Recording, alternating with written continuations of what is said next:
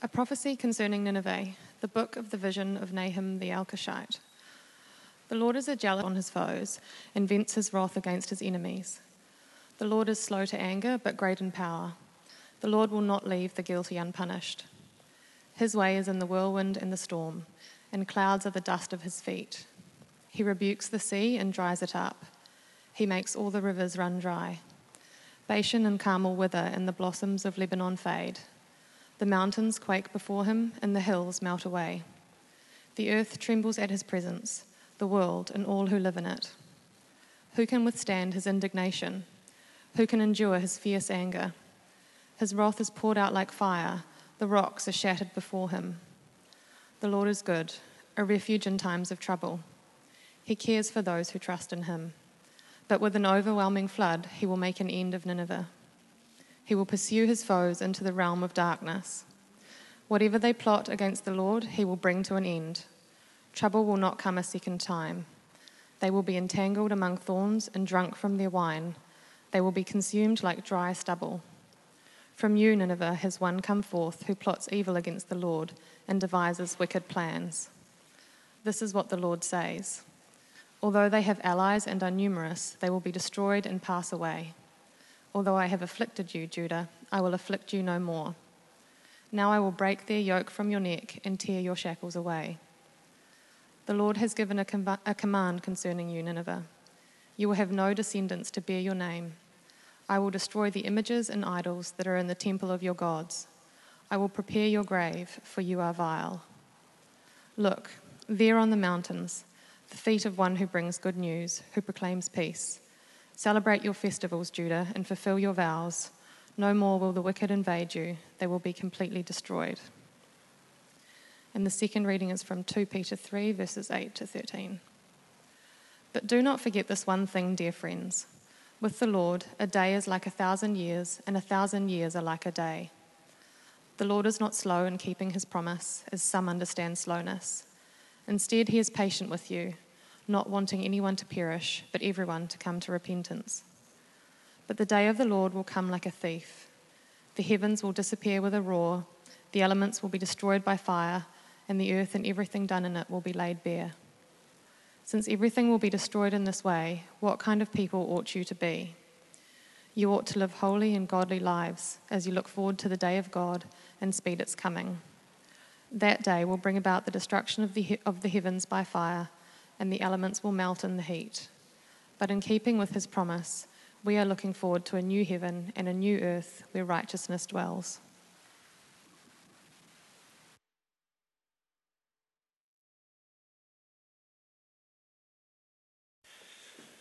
Thanks for uh, reading the Bible to us this afternoon, Laura. Um, I'm going to, I know we've prayed a lot so far this afternoon.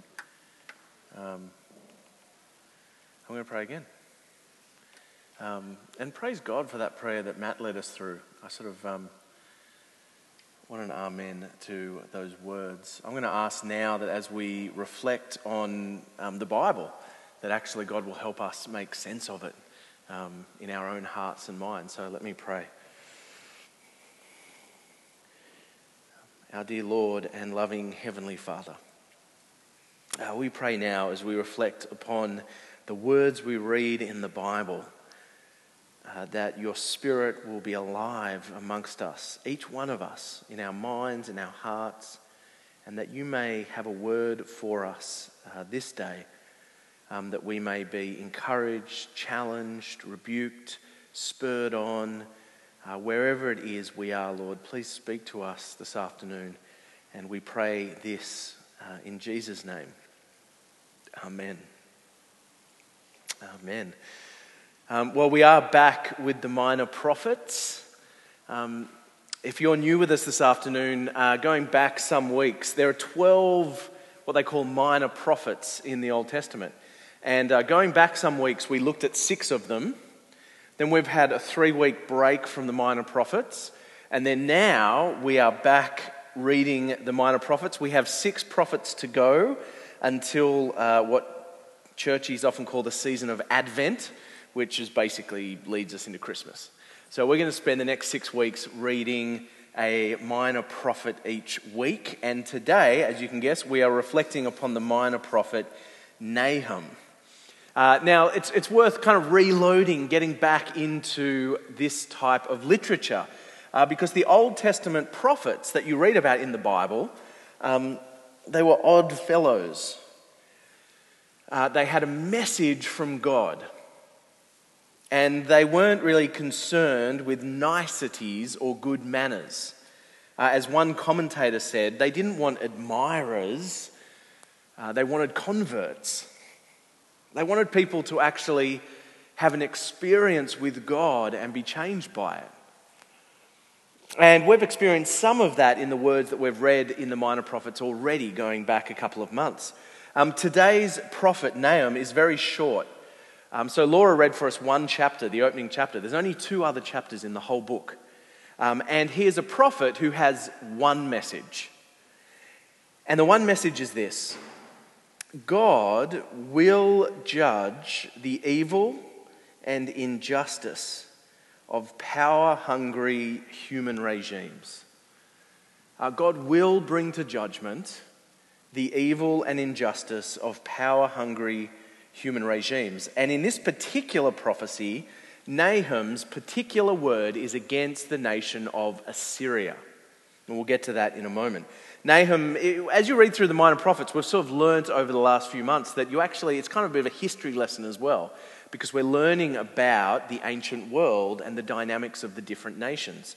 Nahum gives this prophecy that we read today after the Assyrian Empire have actually um, really kind of attacked and decimated the northern kingdom of Israel. And around 20 years, roughly, before the Assyrian Empire itself actually collapses.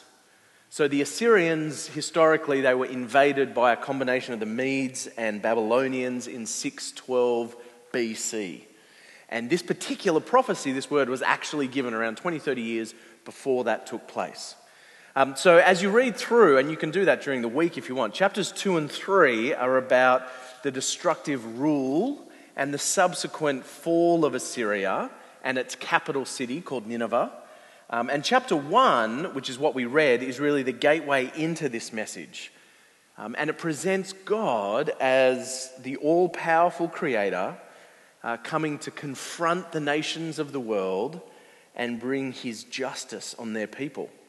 And today we're mainly going to live in chapter 1 of this prophecy. Um, now, as Nahum opens his message, uh, he uses what's called a theophany. Uh, theophany in the Old Testament refers to those texts that speak about the coming of God. It's usually from a definitive place. So in the Old Testament, it's usually from Sinai, which is where Moses gets Ten Commandments, or there's a reference to Jerusalem as well. Um, and the disturbance in nature that results from such nearness from God. Uh, these poems are distinct in the imagery they use, usually draws from the most terrifying natural phenomena the quaking of the earth, the melting of mountains. What a cool image. Scary, but cool. Uh, the cracking of thunder. Those sorts of things. Examples of this kind of textual form, they're found throughout the Old Testament, Exodus 19, Psalm 50, Isaiah 6, there's a whole range of them.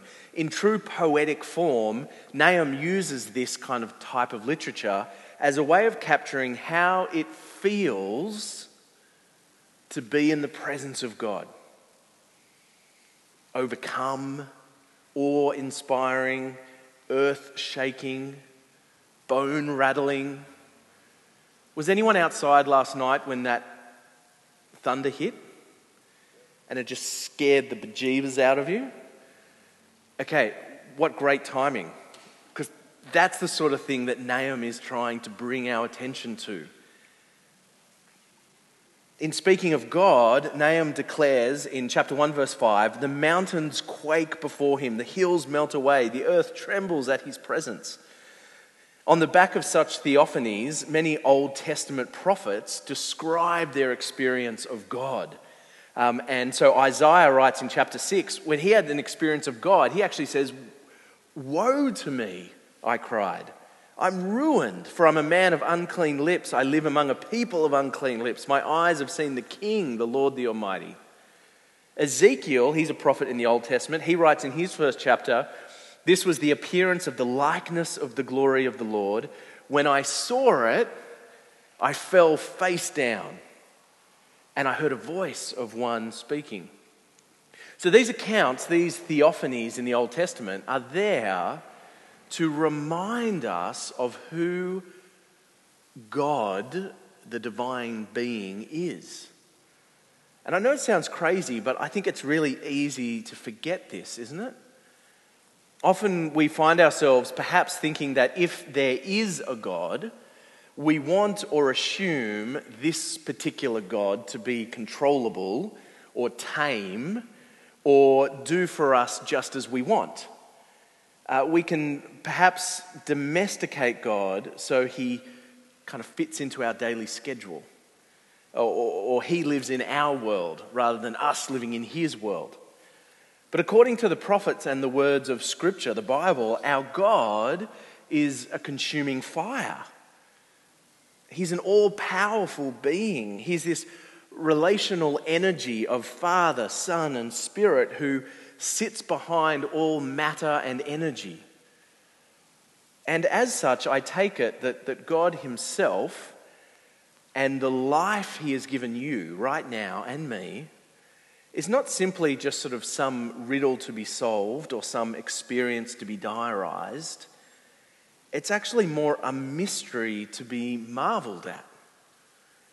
It's a, actually, it's a relationship to enter made possible through the Father's grace, the work of the Son, Jesus. This, this is why we have the biblical prophets to confront us and demand we take God out of whatever lunchbox we've locked him into and sit with him, or actually, probably more realistically, sit under him once again.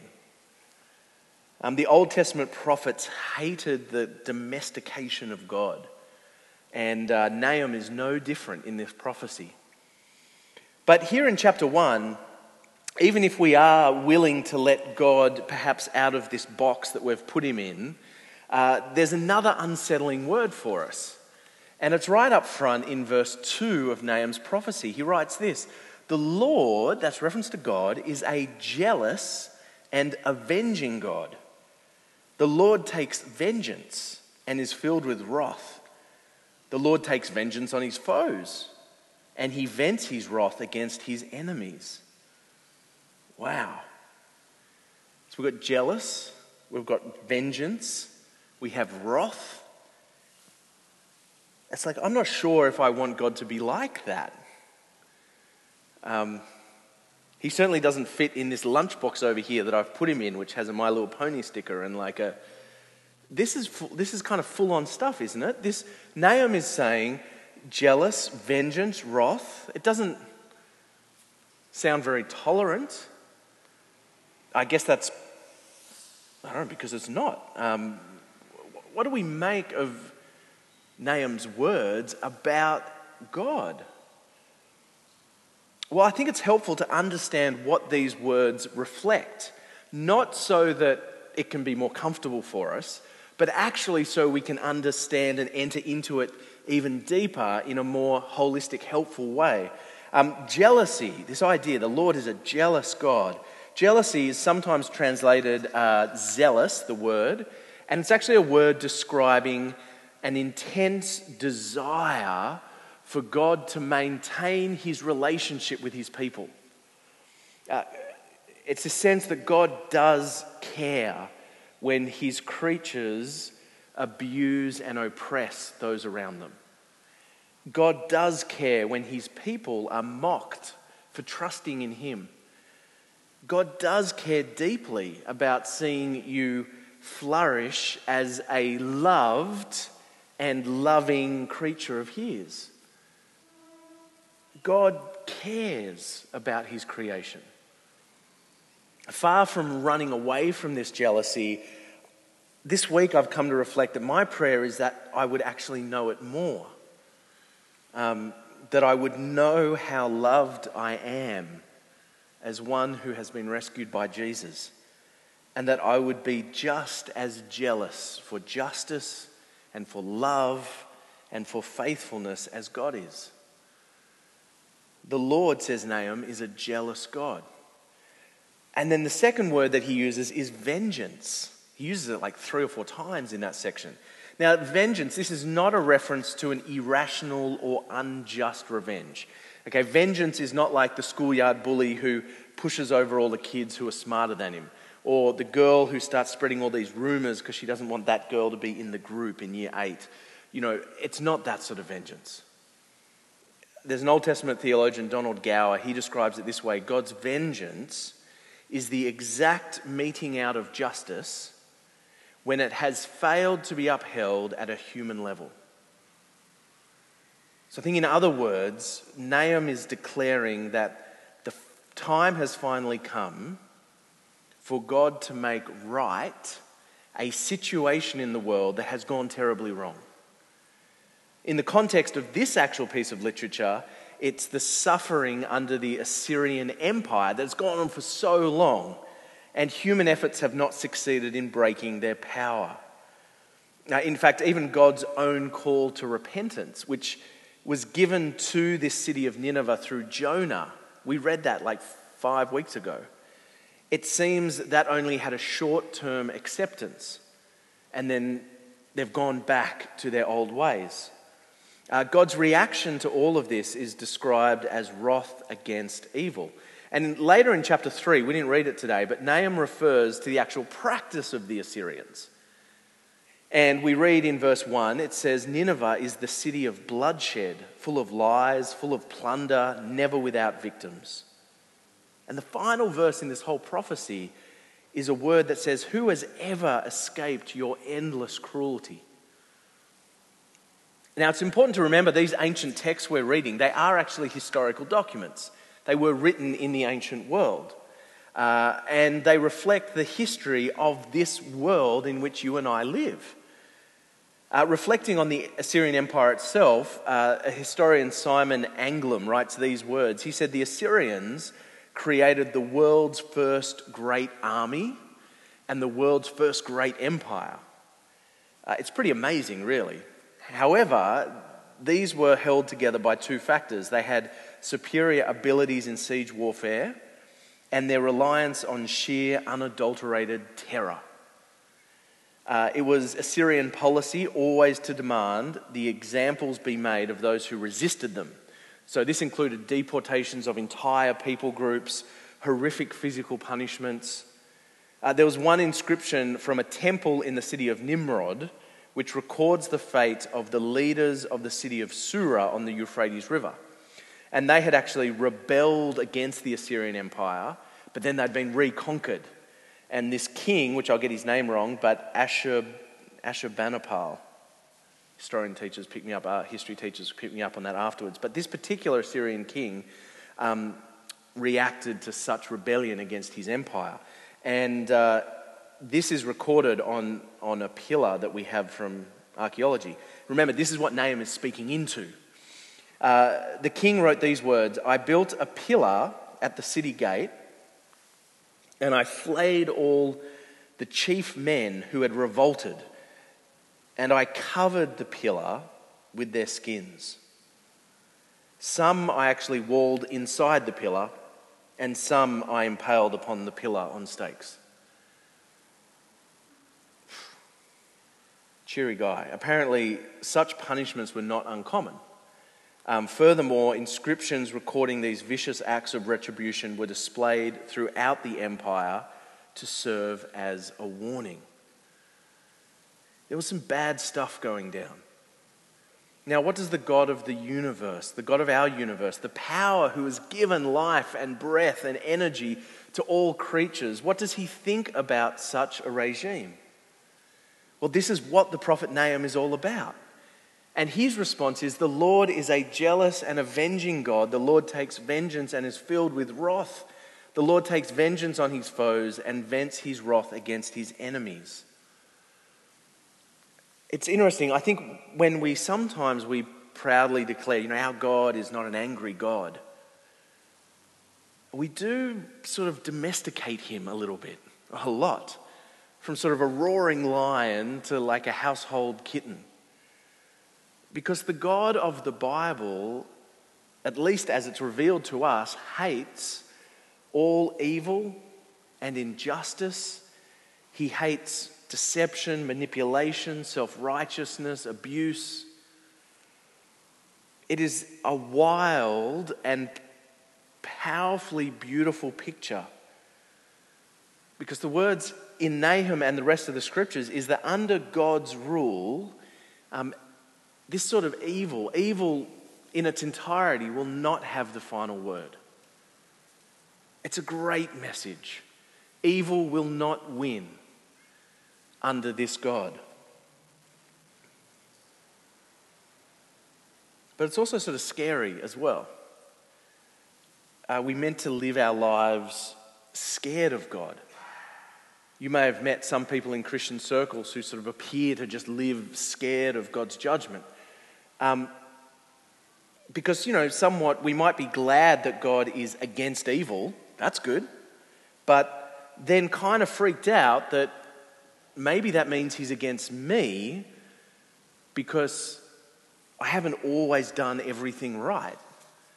And uh, all, all of us have different stories and, and skeletons in the closet and dark things that we're looking forward to forgetting. And so there's an uneasiness here. I love that God's against evil, but where does that leave me? And here again, these words from Nahum in his first chapter in verse 7. He also says this to us The Lord is good, a refuge in times of trouble. He cares for those who trust in him. But with an overwhelming flood, he will make an end of Nineveh. He will pursue his foes into the realm of darkness. You see, I think the message of Nahum is let God be God and trust in him. Don't box him into some domesticated version of your own will because God is a wild man, but he is good. And so, in humility, worship him rather than setting yourself up against him. And I wonder if that is the message of Nahum ultimately, what that might mean for you. To let God be God of the universe and to trust in him and His Word. There is still a troubling dynamic here in Nahum, though, and it's, it's, it's that Nahum is certain that those who put their trust in God will be saved from all judgment on evil. Um, yet the dynamics of how that can be are not fully revealed in Nahum. Um, the skeptical reader could say, well, this is classic. This is just an ancient person, Nahum, uh, trying to justify hatred with religion. Um, you know, God is going to get you guys over there, but we are fine because I say so. Is that just what this is? Nahum getting angry at the Assyrians? I would say that would be an incredibly limited reading, not just on the broader word given by the minor prophets themselves, but indeed the whole Bible. Because the tension of why those who trust in God, even though they themselves have done evil, will be spared God's judgment is actually this tension that sits behind all the words of the prophets. There's a promise there, but there's this tension. What does it look like? How is that going to happen? Why is and the prophet Micah, who we read some weeks ago, he said the answer to this tension will come from a baby boy born in Bethlehem who will shepherd his people. Um, another prophet, Isaiah, he said this tension will be solved through this suffering servant, as he called him, being pierced for our transgressions and bruised for our iniquities. In verse 15 of Nahum's first chapter, we read a word of hope. He says, Look, there on the mountains, the feet of one who brings good news These are the exact words, in fact, that the Apostle Paul picks up in Romans, if you go ahead in your Bibles to the New Testament, to speak of the good news of Jesus. You know, Jesus, more than any figure in the Bible, um, knew of the judgment of God upon evil. Jesus knew more about the judgment of God than Nahum did, who was writing this prophecy. And, and he knew it best because his role, his mission, as declared by himself, was to bear it on our behalf. This is the words of all the prophets. The tension in the prophets point to this moment. Such is the jealousy of God that he, he himself bears the punishment for our sin. It's incredible. This awe inspiring, earth shaking, bone rattling God of the universe there, uh, within that God, there is Father, Son, Spirit coming up with a plan to bring about both justice for evil and mercy for the repentant. And today we are assured of two great truths in this book of Nahum, and indeed the whole narrative of the Bible, is that God Himself is totally out of your control. You cannot box Him in and simultaneously, God Himself is good. He is against evil, and He will make all things right, and He will do this through His Son Jesus. Interestingly, as you read through your Bible ahead of Nahum, the New Testament actually now invites us to live for the day of judgment that Jesus will bring rather than scared of it. To live for the day of judgment. Um, and that's what Peter is writing about here in our second reading. Um, he, he writes these words. He says, But the day of the Lord, that's a day when God will, will finally bring judgment. The day of the Lord will come like a thief. In other words, you can't control God. Jesus will return. You got no idea when it is, neither do I. The day of the Lord will come like a thief. The heavens will disappear with a roar, the elements will be destroyed by fire, the earth and everything done in it will be laid bare. Since everything will be destroyed in this way, what kind of people ought you to be? Well, you ought to live holy and godly lives as you look forward to the day of God and speed its coming. He goes on to write, For that day, God will bring about a new creation a far better one than the one we are experiencing. Now, my question is what does it mean to actually look forward to the day of judgment?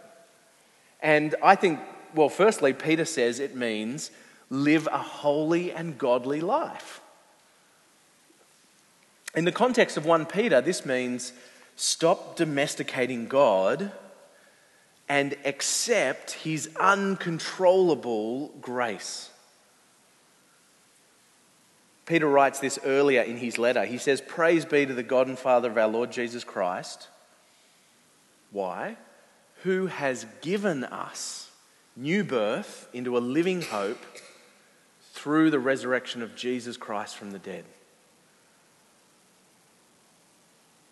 God will bring judgment on all evil, and you cannot control that. But he has also made it possible for you to be set free of this judgment by bearing your punishment on himself. That is Jesus' death on the cross. And you can't control that either. And what I mean by that is, regardless of how you feel about yourself, uh, you cannot stop God loving you. You can't domesticate him to be just a big version of yourself. And we go through all different seasons in our own journey of life. We can go through a season where we say, you know what, I just, I hate myself.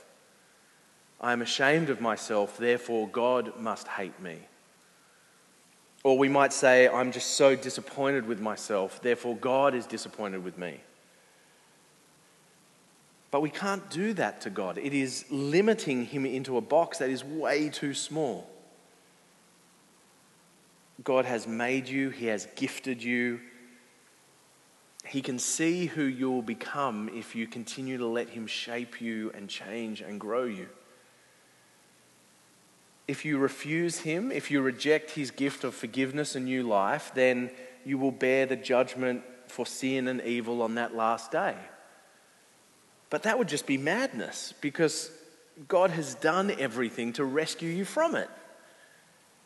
Uh, to live a holy and godly life is to accept what this uncontrollably good God has actually done for you. Receive it. And secondly, to look forward to the day of God is, I think, to allow this holiness and godliness to start or to continue to change you today, tomorrow, this week, uh, as we grow up to seek to actually love what God loves and hate what God hates.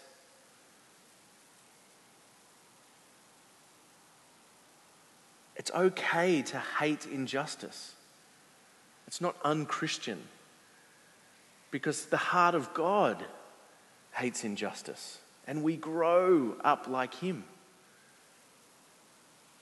To know that evil will not have the final word and that Jesus is the one who will not just bring it to an end, but actually usher in something new, a new creation, as Peter says. The heavenly kingdom or the glorious feast of the Lamb or whatever title you want to use from the Bible. The prophet Nahum, he warns of the coming judgment of God against all evil. Yet he maintains that trusting in God's goodness is the path forward. And so I wonder what it might look like for you to continue to let your life be shaped by the kingdom that Jesus will usher in. It might mean taking Jesus seriously for the first time ever in your life. And actually realizing there is some dynamic happening here between you and the God of the universe and who Jesus is and it might actually lead you into faith in God for the first time. Perhaps even this afternoon you might want to say a prayer to God, which is your prayer, and it's the first kind of honest prayer you've prayed. Maybe that is a response. Or it could be letting your life continue to be shaped by this God that you have put your trust in. In who you are, what you love, how you are growing, what you fight for. There's a word here not to fall for the kingdom of Assyria,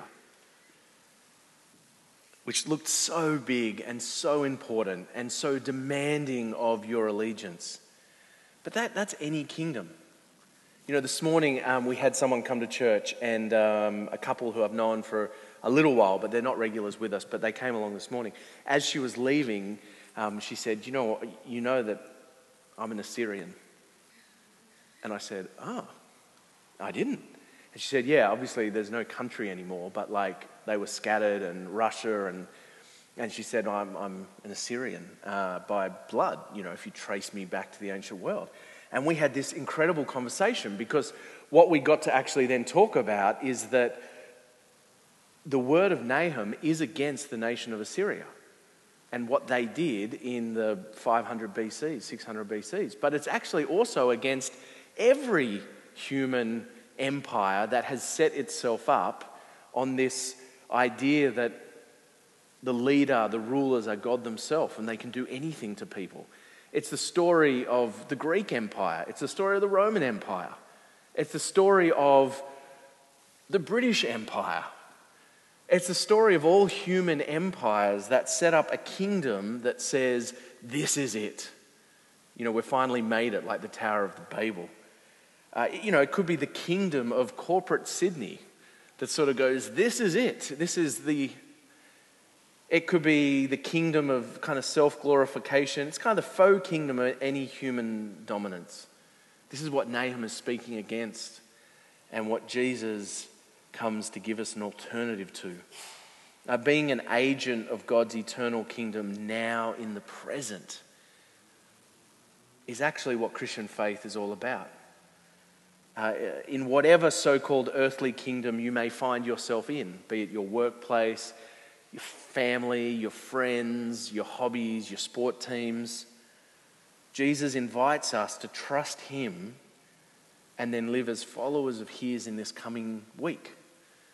As kind of ambassadors, the New Testament would say, or agents of grace and justice and peace, led by God Himself and the kingdom He will eventually usher in. And I don't know what that might look for you this week, but maybe it's standing up for someone in your workplace who actually has had injustice against them. And you, it's just a small word, it's a word of encouragement. Maybe there's an opportunity for you to show grace to someone this week and be an agent of God's eternal kingdom. Who knows what God will open up for you, but this is the life that the Son, Jesus, calls us into. And so I'm going to pray now that, uh, that, that you might continue to allow God to lead you into that life through trusting in Jesus and being set free to uh, love others and be gracious. So I'm going to pray, and then I'm just going to explain how we're going to sort of wrap up our service. Um, let's pray. Um, Lord and Father, I thank you that you are indeed um, an uncontrollably good God. That your love for each one of us is uh, endless. And that we can't control that. It's just the way it is.